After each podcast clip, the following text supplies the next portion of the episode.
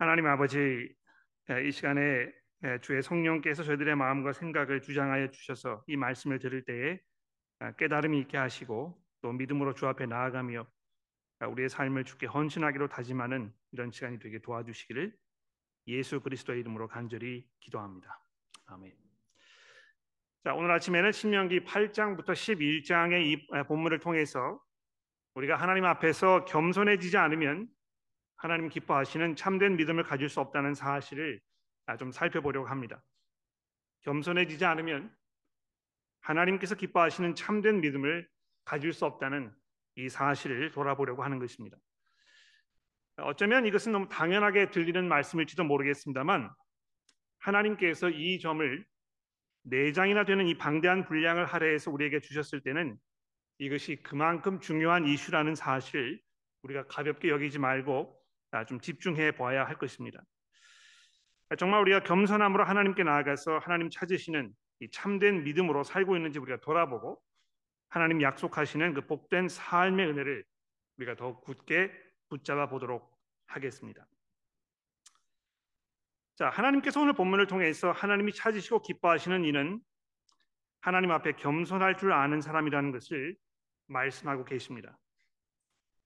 이 개혁 개정 성경은 이제 겸손이라 하는 이 단어를 아, 사용하는 대신에 아, 낮추신다 하는 이제 표현을 사용하고 있는데요.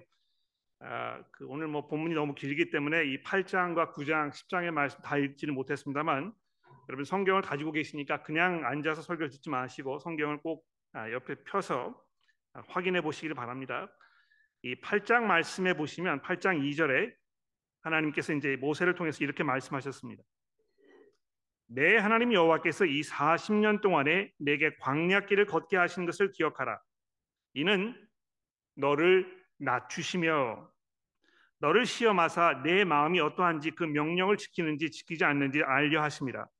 너를 낮추시며 너를 줄이게 하시며 또 너로 알지 못하며 내 조상도 알지 못하던 만나를 내게 먹이신 것은 사람이 떡으로만 사는 것이 아니요 여호와의 입으로 나오는 모든 말씀으로 사는 줄을 내게 알게 하려 하심이니라. 좀 쭉 내려가셔서 14절 중간부터 보십시오. 여호와는 너를 애굽 땅 종 되었던 집에서 이끌어 내시고 너를 인도하여 그 광대하고 위험한 광야 곧 불뱀과 전갈이 있고 물이 없는 건조한 땅을 지나가게 하셨으며 또 너를 위하여 단단한 반석에서 물을 내셨으며 내 조상들도 알지 못하던 만나를 광야에서 내게 먹이셨나니 이는 너를 낮추시며 너를 시험하사 마침내 내게 복을 주려 하심이었느니라.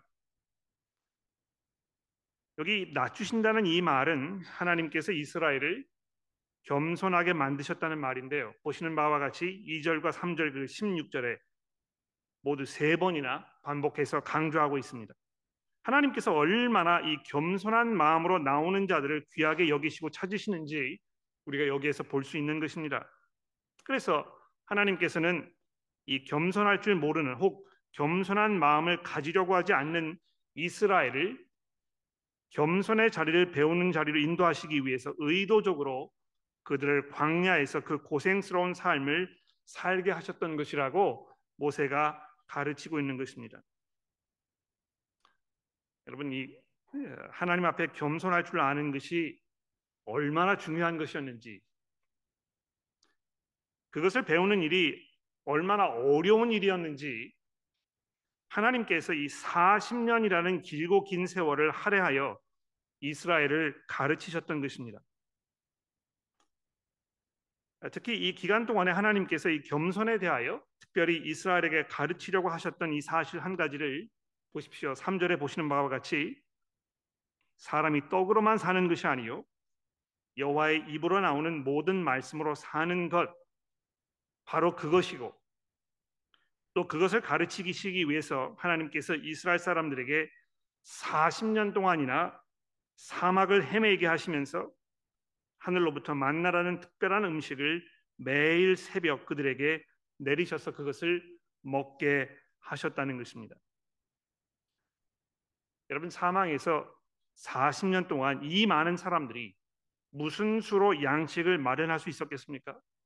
도대체 어디에서 이 옷감을 구해다가 그 많은 사람들이 입을 옷을 마련할 수 있겠습니까? 아, 사람은 누구나 의식주의 문제를 스스로 해결하지 못하는 지경에 이르는 것을 인생의 가장 큰 위기로 또 수치스러움으로 여깁니다. 의식주의 문제는 이 생존의 가장 기본적이며 가장 중요한 이슈이기 때문에 그렇다는 것입니다. 누구의 도움을 받지 않으면 살아갈 수 없는 이 노숙자와 같은 지경에 이르는 것만큼 무기력하고 초라한 상태가 또 있겠습니까? 그런데 하나님께서 이스라엘을 자신의 힘으로는 먹을 양식을 마련할 수 없는 상황으로 일부러 인도하셨다는 것입니다. 그리고 하나님께서 약속하신 말씀에 따라 매일 기적처럼 주시는 만나라는 음식을 먹게 하시면서 거기 이 허기진 배를 채워주는 음식을 먹는 것이 삶의 전부가 아니고 하나님의 말씀을 믿으며 그 말씀이 제시하는 방법과 방향을 따라 사는 이 겸손한 삶을 살지 않으면 안 된다는 교훈을 이스라엘이 이해하도록 하시기 위해서 이들에게 그 험난한 40년이나 되는 길을 걷게 하셨다는 것입니다. 이 40년은 참 생각해 보면 굉장히 긴 세월입니다. 사람이 한 평생 80년 전후를 사는데요. 그렇게 살펴보면 이 사람의 인생 절반이 되는 셈입니다. 이렇게 많은 시간을 하나님께서 할애하셨다는 것은 이 참된 겸손 곧 하나님의 말씀을 믿음으로 의지하는 것이 그만큼 중요하다는 것과 또 그것을 배우는 일이 생각만큼 그렇게 쉽지 않다는 사실을 여실히 우리에게 보여주고 있습니다. 안타깝게도 이 40년이라는 길고 긴 세월에도 불구하고 이스라엘은 결과적으로 하나님 앞에서 자기 자신을 낮추는 법을 배우는데 실패하지 않았습니까? 그리고 그 결과는 참으로 참혹하지 않았습니까? 그러니까 우리가 이, 성, 이 사건을 성경에서 읽으면서 우리가 과연 하나님 앞에 참된 겸손으로 그 말씀을 대하고 있는 것인지 돌아보지 않을 수 없는 것입니다. 이게 생각만큼 쉬운 것이 아니고 우리가 이 그 레슨을 배우지 못했을 때 얼마나 참혹한 그런 결과가 있다는 것을 돌아보았을 때 가볍게 생각하지 말고 이것을 깊이 한번 돌아볼 필요가 분명히 있다는 것입니다. 근데 하나님께서는요, 이 겸손한 모습으로 나아가지 않으면 안 된다는 이 교훈을 가르치시기 위해서 광야 생활만 시키신 것이 아니고요. 이 8장 7절에 보시면 약속의 땅에 들어가서 광야의 생활과는 정반대되는 이런 상황을 마련하시면서 그것을 통하여도 배우게 하셨다는 것입니다. 7절 보십시오. 내 하나님 여호와께서 너를 아름다운 땅에 이르게 하시나니 그곳은 골짜기든지 산지든지 시내와 분천과 샘이 흐르고 밀과 보리의 소산지요 포도와 무화과와 성리와 감람나무와 꿀의 소산지라 내가 먹을 것에 모자람이 없고 내가 아무 부족함이 없는 땅이며 그 땅의 돌은 철이요 그 산의 동을 동을 캘 것이니라 그러니까 이렇게 극적 반전이 일어나서 가나안에서는 이 광야에서와는 전혀 다른 이들이 지금까지 한 번도 경험해 보지 못한 이 풍요로움 속에 살게 하시는 것도 그들로 하여금 여전히 하나님을 기억하고 두려워하며 그 앞에서 겸손하게 살도록 가르치시기 위해서였다고 말씀하고 있는 것입니다. 17절 말씀을 보십시오. 그러나 내가 마음에 이르기를 내 능력과 내 손의 힘으로 내가 이 재물을 얻었다 말할 것이니라. 내 하나님 여호와를 기억하라. 내가 내, 내 재물 얻을 능력을 주셨음이니라. 이같이 하시면 내 조상들에게 맹세하신 언약을 오늘과 같이 이루려 하심이니라. 내가 만일 내 하나님 여호와를 잊어버리고 다른 신들을 따라 그들을 섬기며 그들에게 절하면 내가 너희들에게 증거하노니 너희가 반드시 멸망할 것이니라. 여호와께서 너희 앞에서 멸망하신 민족들 같이 너희도 멸망하리니 이는 너희가 너희 하나님 여호와의 소리를 청종하지 아니함이니라. 이 하나님 앞에 겸손하게 나아가야 한다는 것을 너무 쉽게 잊어버리는 이 근본적인 문제가 있는 것을 하나님께서 아셨기 때문에 이번에는 이 풍요로움 속에서도 하나님을 두려워하는 법을 배우게 하시려고 그들에게 아주 엄중한 이 경고의 말씀을 하고 계십니다. 삶이 풍요로워지면 너희는 틀림없이 내 능력과 내 손의 힘으로 내가 이 재물을 얻었다고 말할 것이라고 분명히 경고하고 계시는 것입니다. 아, 제가 이제 이걸 곰곰이 생각해 봤어요. 아, 설마 이스라엘 백성들이 이렇게 했을까? 또 우리 스스로의 모습을 돌아보았을 때 아무리 그래도 그렇지 에, 그 그저 좀 삶의 형편이 나아졌다고 해서 아, 하나님을 잊어버리고 마치 이것이 전적으로 내 힘으로 인해서 이룬 것이라고 생각하게 될까 생각해 보았습니다. 그런데 여러분, 우리 인간들은 우리의 재산이 우리의 능력과 우리 손의 힘으로 일궈낸 것이라는 신념을 누구나 마음속 깊이 가지고 있는 것이 분명합니다. 어떻게 알 수 있을까요? 이것이 내 것이라는 이 강한 소유욕에 사로잡혀 사는 것을 보면 분명히 알 수 있습니다. 이것은 하나님께서 주신 선물이고 근본적으로 하나님의 것이라고 이해하며 살기보다는 분명히 이 명의 이전을 통해서 하나님께서는 이제 무관한 이것이 내 소유라고 아주 강한 소유욕을 가지고 살게 된다는 것입니다. 그리고 그 소유욕이 우리 삶의 전체를 지배하게 될 때 이것은 하나님의 선물이라고 보기보다는 내 것, 내가 충분히 누릴 자격이 있기 때문에 내가 얻은 즉 내가 내 힘과 능력으로 일궈낸 내 수고와 내 노력의 열매이기 때문에 내가 이것을 마음껏 누리고 다른 사람은 이것을 내게서 빼앗아 갈 수 없는 또는 내가 이걸 다른 사람과 나누지 아니하여도 아무런 문제가 되지 않는 이런 것이라고 착각하게 된다는 것입니다.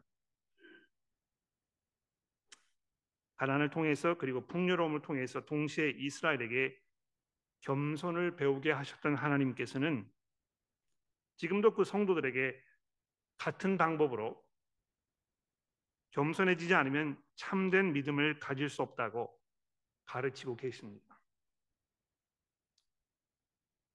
우리가 삶 속에 겪는 어려움들이 어떤 경우에는 우리의 잘못된 선택과 욕심 등으로 벌어진 우리 스스로를 궁지에 몰아넣는 어리석음의 결과이기도 합니다만 많은 경우에 하나님께서는 이런 상황들까지도 통해서 우리들에게 매우 중요한 이런 교훈을 가르치고 계신다는 것을 잊지 말아야 할 것입니다.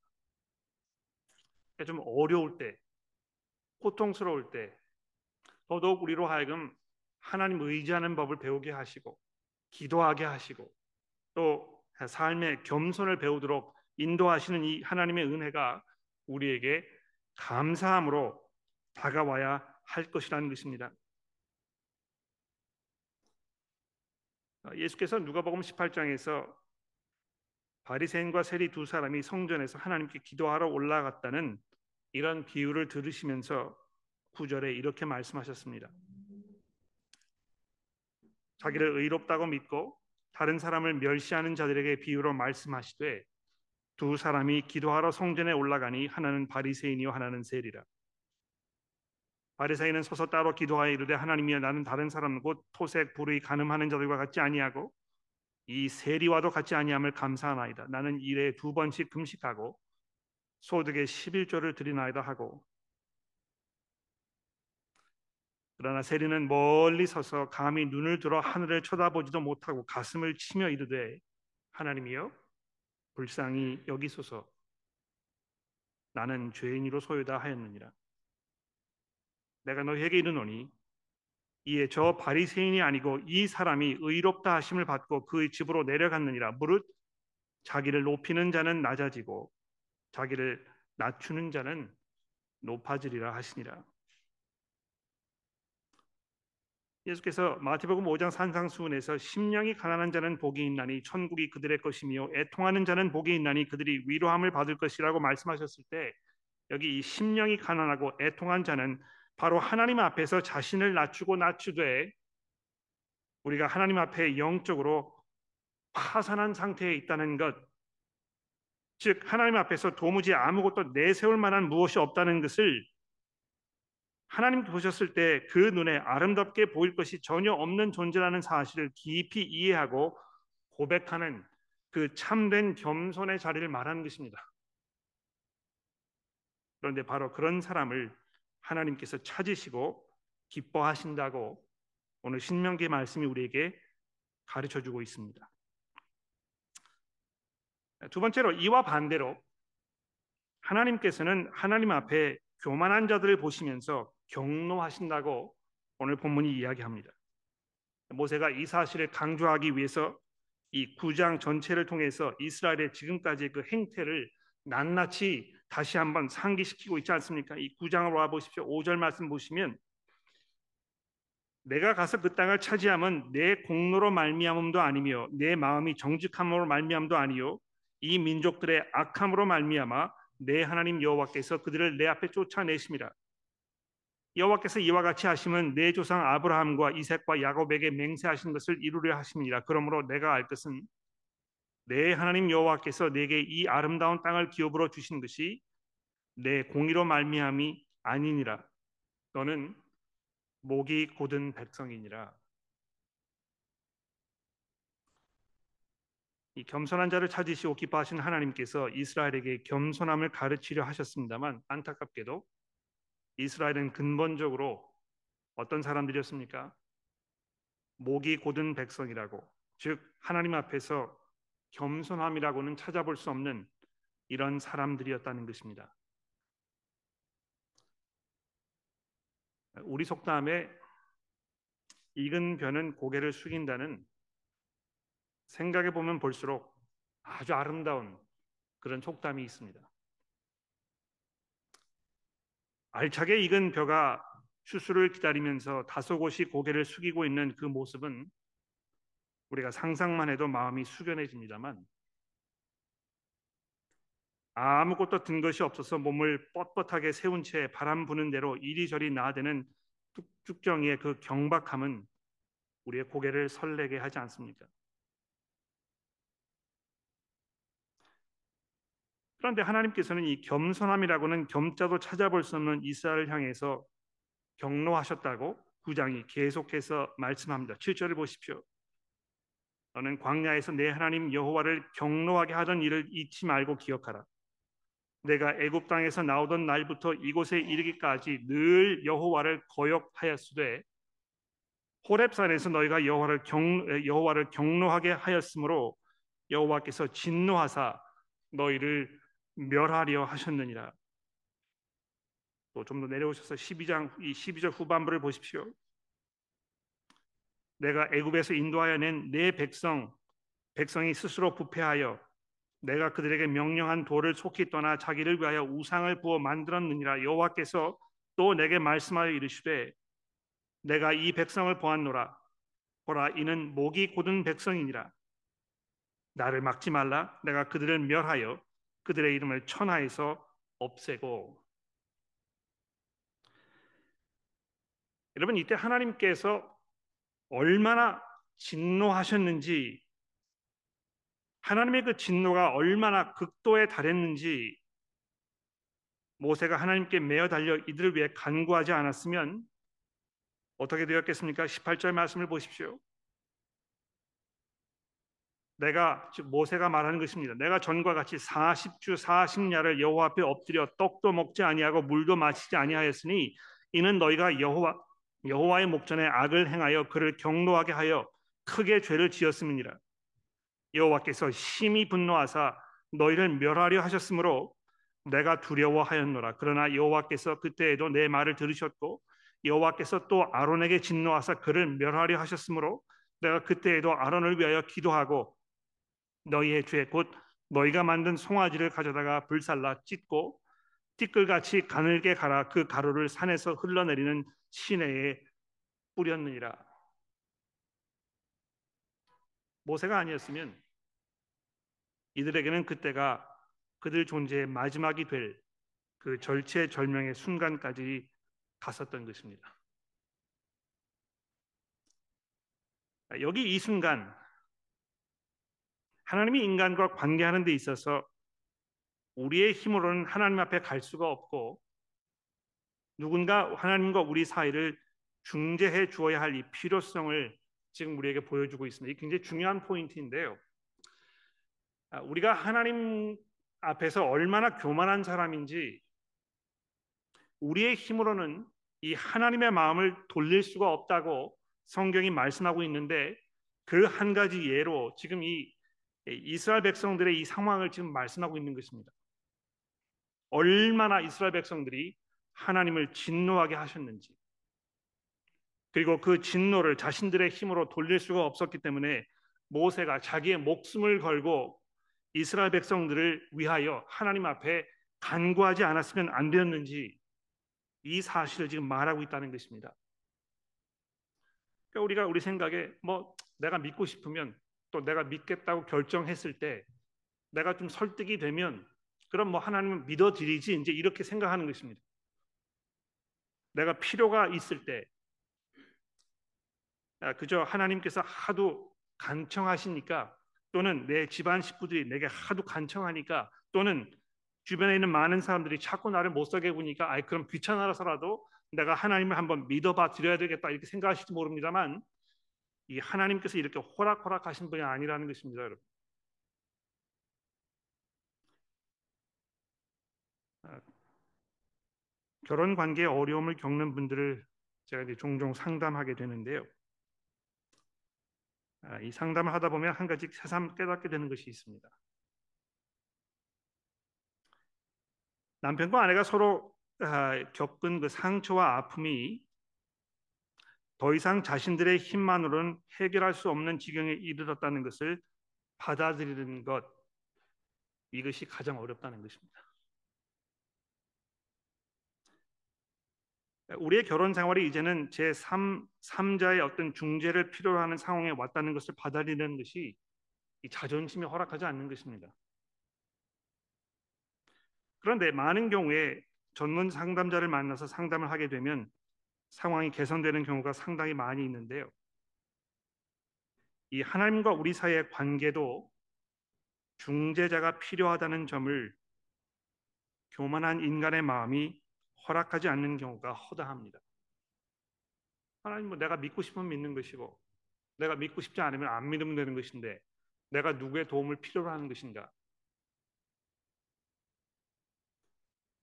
그러나 여러분 하나님을 믿는 믿음의 자리에 가기 위해서는 존재되어야 할 하나님과의 관계 회복이 있습니다. 마치 오랜 상처로 결혼 생활을 유지하기 어렵게 된 이들이 다시 서로를 신뢰하고 부부로 살아가기 위해서는 먼저 이 관계의 회복이 우선되어야 하는 것처럼 누군가 나서서 이 깨어진 관계를 하나로 묶어주고 다시 시작할 수 있는 어떤 그 근거, 계기를 마련해 주는 것이 필요하다는 것입니다. 이 모세가 두 번이나 자기의 목숨을 걸고 40주야를 아, 금식하면서 이스라엘 백성들을 대변하여 하나님께 그들을 살려달라고 이 간청하였던 이 눈물겨운 이 사건을 이 10장에서 다시 한번 생각해 보십시오. 어떤 면에서 이것이 분명히 여러분과 저를 대신하여 자기의 목숨을 내어놓으셨던 우리의 중재자이신 예수 그리스도 그분의 모습을 기억나게 할 것입니다. 굉장히 놀라운 사실인 것 같아요. 그렇죠? 아, 예수가 아니면 여러분과 제가 하나님께 나아갈 수가 없다는 것입니다. 우리가 예수를 의지하지 않으면 하나님께서 우리를 향해 가지고 계시는 우리의 그 교만을 바라보시는 그 진노하심의 이그 그 격함이 풀어질 수가 없다는 것입니다. 그러나 이 교만한 인간의 마음은 우리의 그런 처절한 상태를 용납하도록 그것을 수용하도록 허락하지 않는 것 같습니다. 내가 뭐 그렇게 잘못한 것이 있어서 왜 하나님께서 나에게 이렇게 진노하게 하시겠느냐고 고개를 절레절레 흔드는 것입니다. 그냥 내가 믿고 싶을 때 믿을 테니까 나를 좀 가만 내버려 달라고 이렇게 이야기하셨을 때 여러분께서는 여러분이 처해 있는 여러분의 그 위기의 상황에 대해서 아무런 조치도 취하지 않으려는 마치 관계가 깨어져 버린 한 남자와 한 여자의 상황과 별반 다르지 않은 것입니다.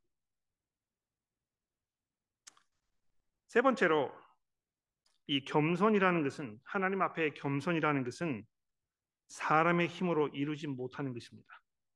내가 겸손해지고 싶다고 해서 겸손해지는 것이고 겸손해지고 싶지 않아서 겸손해지지 않은 것이 아니고요. 우리 인간은 기본적으로 성향이 하나님과 앞, 하나님 앞에서 도무지 겸손할 줄 모른다는 것입니다. 아, 오늘 본문 말씀 그이 봉독되었을 때 여러분이 이거를 금방 픽업을 하셨는지 모르겠는데요. 이 10장 14절 말씀으로 내려와 보시면 굉장히 중요한 말씀이 여기 있습니다. 10장 14절 말씀을 보십시오. 하늘과 모든 하늘 하늘의 하늘과 땅과 그 위의 만물은 본래 내 하나님 여호와께 속한 것이로되 여호와께서 오직 내 조상들을 기뻐하사 하시고 그들을 사랑하사 그의 후손인 너희를 만민 중에 택하셨음을 하셨음이 오늘과 같으니라. 그러므로 너희는 마음에 할례를 행하고 다시는 목을 곧게 하지 말라. 굉장히 이상한 표현이죠, 그렇죠? 마음에 할례를 행하고 다시는 목을 곧게 하지 말지니라.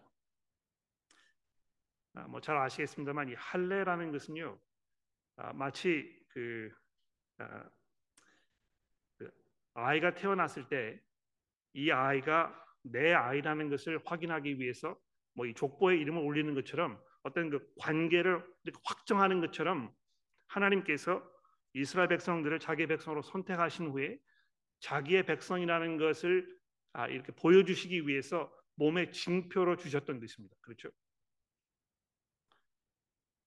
근데 이것은 어, 그 남성의 그 성기의 끝을 이렇게 잘라내 가지고 아, 하는 그런 행위였는데요. 하나님을 의지하는 마음이 있는 하나님을 믿으려는 마음이 있는 이 사람들에게만 꼭 행해야 했던 아주 중요한 의식이었습니다. 그런데 공교롭게도 오늘 본문 말씀에 보면 그냥 이렇게 그 겉으로 하는 그 할례를 얘기하는 것이 아니고 이 마음의 할례를 행하라고 얘기하고 있는 것입니다. 마음의 일부를 잘라냄으로 인해서 마치 이것이 새로워지는 어떤 그 새로운 정결 의식과 같은 아, 이런 의식을 하나님 말씀하고 계시는데 도대체 사람이 어떻게 해서 자기의 마음에 이런 할례를 행할 수가 있겠습니까? 어떤 면에서 모세가 이 부분을 설교하면서 아, 여기에 대해서 얼마나 깊이 이해하고 있었고 하나님께서 이것을 아, 그먼 훗날 어떻게 완성시키실지에 대해서 충분한 이해가 있었는지 제가 잘 모릅니다만 우리가 한 가지 아는 것은 이것이 복음을 통하여 성령께서 우리 마음속에 찾아오셨을 때 우리 마음이 거듭나서 새로운 마음을 갖게 되었을 때 그 상황을 말하는 것이라고 성경 전체가 풀이하고 있는 것을 기억해 볼 필요가 있습니다. 즉 다시 말해서 여러분과 제가 하나님 앞에 참된 겸손으로 나아갈 수 있는 유일한 방법은 복음을 듣고 예수를 구주로 고백하고 그분께서 우리에게 주시는 성령으로 거듭나는 것입니다. 우리가 거듭나지 아니하면 즉 하나님께서 주시는 새로운 생명으로 아, 나아가지 아니하면 결코 우리는 하나님 앞에 겸손한 모습으로 나아갈 수 없을 것입니다. 믿음이라는 것이 바로 그런 것이기 때문에 그렇습니다. 그리고 마지막으로 오늘 본문 말씀 통해서 이 겸손이라는 것이 순종을 그리고 이 순종이 복된 삶을 약속한다고 우리에게 말씀하여 줍니다. 예수께서 광야에서 시험을 받으실 때 오늘 본문 말씀에 등장한 이 말씀을 여러 번 인용하시면서 그 시험을 이겨내셨던 것을 우리가 보았습니다. 사탄이 예수께 십자가의 길 이외에 다른 행복으로 가는 길이 있다는 것을 계속해서 제시하였지만 예수께서 그렇게 하지 아니하시고 이 땅에서 인간이 사는 참된 삶의 모습은 하나님의 말씀에 순종하는 것이라는 것을 그분이 직접 몸소 보여주셨던 것입니다. 그러니까 예수께서 이 땅에 사시면서 이 하나님의 아들로서의 이 참된 모습을 무엇으로 보여주셨습니까? 순종하는 것으로 보여주신 것입니다. 아, 여러분 그 아, 성경 뭐 여러 군데를 읽을 수가 없어서 아, 제가 아, 오늘 봉독 시간에 말씀드리지 않았습니다만 성경 가지고 계시니까 저와 함께 빌립보서 2장의 말씀을 잠깐 봐주시겠습니까?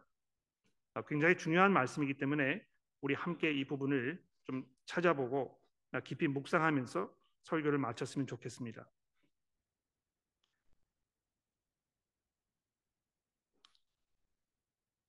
빌립보서 2장 말씀입니다. 자 여기 보시면 예수께서 아, 사도 바울이 예수께 대하여 말씀하면서 7절 말씀에 이렇게 되어 있습니다. 오히려 자기를 비워 종의 형체를 가지사 사람과 같이 되셨고 사람의 모양으로 나타나 자기를 낮추시고 죽기까지 복종하셨으니 곧 십자가에 죽으십니다. 이러므로 하나님이 그를 지극히 높여 모든 이름 위에 뛰어난 이름을 주사 하늘에 있는 자와 땅에 있는 자들과 땅 아래에 있는 자들로 모든 무릎을 예수의 이름에 꿇게 하시고 모든 입으로 예수 그리스도를 주라 시인하여 하나님 아버지께 영광을 돌리게 하셨느니라. 예수께서 어떻게 하나님 앞에서 자기 모습을 낮추는 겸손함의 그 본이 되셨습니까? 복종으로 하신 것입니다. 즉 하나님의 말씀에 순종하는 것으로 보여주신 것입니다. 어느 정도까지 순종하셨습니까? 십자가에 죽으시기까지 순종하셨다고 얘기합니다. 그런데 그렇게 하나님 앞에 자기를 낮추시고 복종하셔서 하나님의 이 그 정하셨던 길을 가신 예수께서 어떻게 되셨습니까? 모든 입으로 바로 그분께서 주라 시인하게 되는 이 놀라운 반전이 그분의 그 생에 일어났다는 것입니다. 그 아무도 생각하지 못했던 예상하지 못했던 이 놀라운 하나님의 축복과 그 계획이 예수 그리스도 그분의 그 겸손함과 그분의 그 순종하심과 그분의 아, 헌신으로 인해서 그분의 삶 속에 나타났다는 것입니다. 예수께서 먼저 앞서 이 길을 여러분과 저를 대신하여 가셨는데요. 우리가 예수께서 하셨던 것처럼 하나님 앞에 우리의 삶을 낮추고 끝까지 주의 말씀을 복종하며 우리가 죽기까지 주를 순종하였을 때 예수께서 누리셨던 이 영광의 자리에 여러분과 저를 동참하도록 하나님께서 예비해 놓으셨습니다. 우리가 누릴 이 복된 삶은요, 그저 이 땅에서 잘 먹고 잘 살고 행복하고 만족을 누리고 그러다 끝나는 그 정도의 수준이 아니고요. 부활하셔서 하늘 보좌 우편에 앉으셔서 하나님의 모든 영광을 다 그 몸에 입으셨던 예수께서 누리시는 그 영광에 참여하도록 여러분과 저를 부르신다는 것입니다. 그러므로 사랑하는 성도 여러분, 때로 순종하는 것이 어렵고 때로 우리의 삶이 아, 고통스럽기도 하고 정말 하나님께서 우리를 사랑하시는 것인지 의심이 가는 이런 상황이 벌어질 때가 종종 있습니다만 포기하지 마십시오.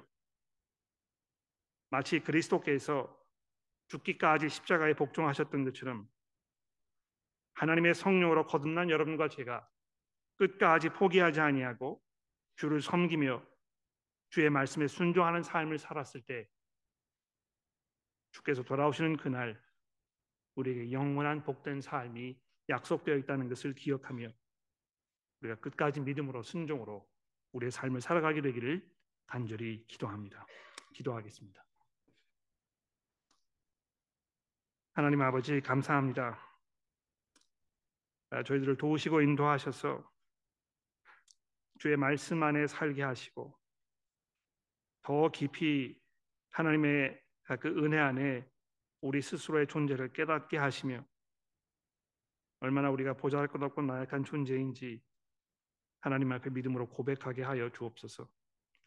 온전히 주를 의지하게 하시고 그리스도의 이 부활의 사건을 통해 우리에게 주어진 성령의 능력으로 마음의 할례를 받아 주의 말씀에 순종하는 믿음의 삶을 살아갈 수 있도록 우리 모두를 지켜 주옵소서. 예수 그리스도의 이름으로 간절히 기도합니다.